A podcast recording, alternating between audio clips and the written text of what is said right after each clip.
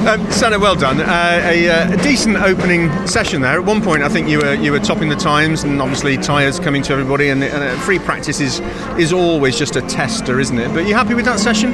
Yeah, it was good that one. Um, you know, we I think we have relatively good pace to be somewhere in that top five or six. Um, that's all you need. Um, you know, then it's a kind of you know, as long as you've got the pace to be in that top five or six, then it's just a shootout into qualifying to whoever gets that thousandth of a second here and there, and you, you know you can be flipped on its head in no time. So almost there thereabouts. Uh, very happy with how the car felt. So that's the most positive thing.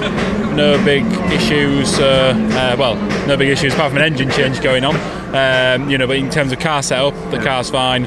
Uh, we had a suspected engine issue at Donington. Um, and now we're changing it now just for precaution because it was uh, it looked okay on the data in that session, but we're just worried that it's going to uh, it's on its last legs.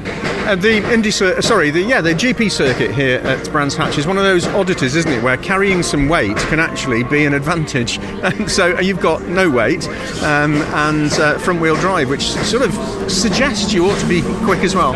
Yeah, no, I think we we've, got, we've actually got 15 kilos in this meeting, uh, so basically nothing. I mean, well, it's still still low, not no. Yeah, yeah. You know, it's. I wouldn't say it doesn't slow you down the 15 kilos, but sometimes it can actually make the car feel a little bit more stable because you know these these touring cars are you know renowned for being quite wild at the rear end. So sometimes you know up to 20 odd kilos doesn't really affect the car because it just settles it down. You know, but then you quicker down, you slow it down the straight because of the weight, but then you quicker through the corners. So it's it's an interesting dynamic is the weight you know, we talk every single weekend about tyres and free practice, tyres, tyres, tyres, and not having enough. So it's for me now. It's just a case of put the next set of tyres on uh, with the new engine in, make sure everything's okay in FP2. Put the new tyres on in quality and go from there. You know, FP2 for us is make sure the engine's okay, make sure the car still feels the same, relatively speaking, and away we go you've had a, a, very tidy season uh, this year. Um, uh, you've done extremely well. You've had some cracking performances the weight, if I might say so, is possibly off your shoulders now because we're at the end of the season and you're not in that, that fight for the championship. But for you, it's putting points in the bag, bringing the car home in one piece, isn't it? Yeah, absolutely. You know, like you say, we've had a good season so far. With you know Donington, we you know we are one of the quickest cars there. Right, we didn't come away with any trophies, but you know we had a fourth place and a fifth, uh, sixth place, and you know the last race we had a bit of an engine issue, and which is why we're changing the engine now. So I think we overall the season's been great for me.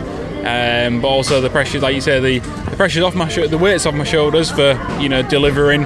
Um, whereas now it's just the pressure of trying to end the season on a high and go into the winter everyone remembering me winning the last race of the year or one of the one of the one of the races at the last last meeting. So you know the, the last meeting is very important because it puts you on the map for the winter almost again. You know the last thing everyone remembers is the last round. So yes, okay, I would hope that my performances through the year have been recognised, but you know this last round's very important as well, and one of the best segs in the country, Brands GP. It's uh, I'm glad that it's here and we can uh, try finish on a high.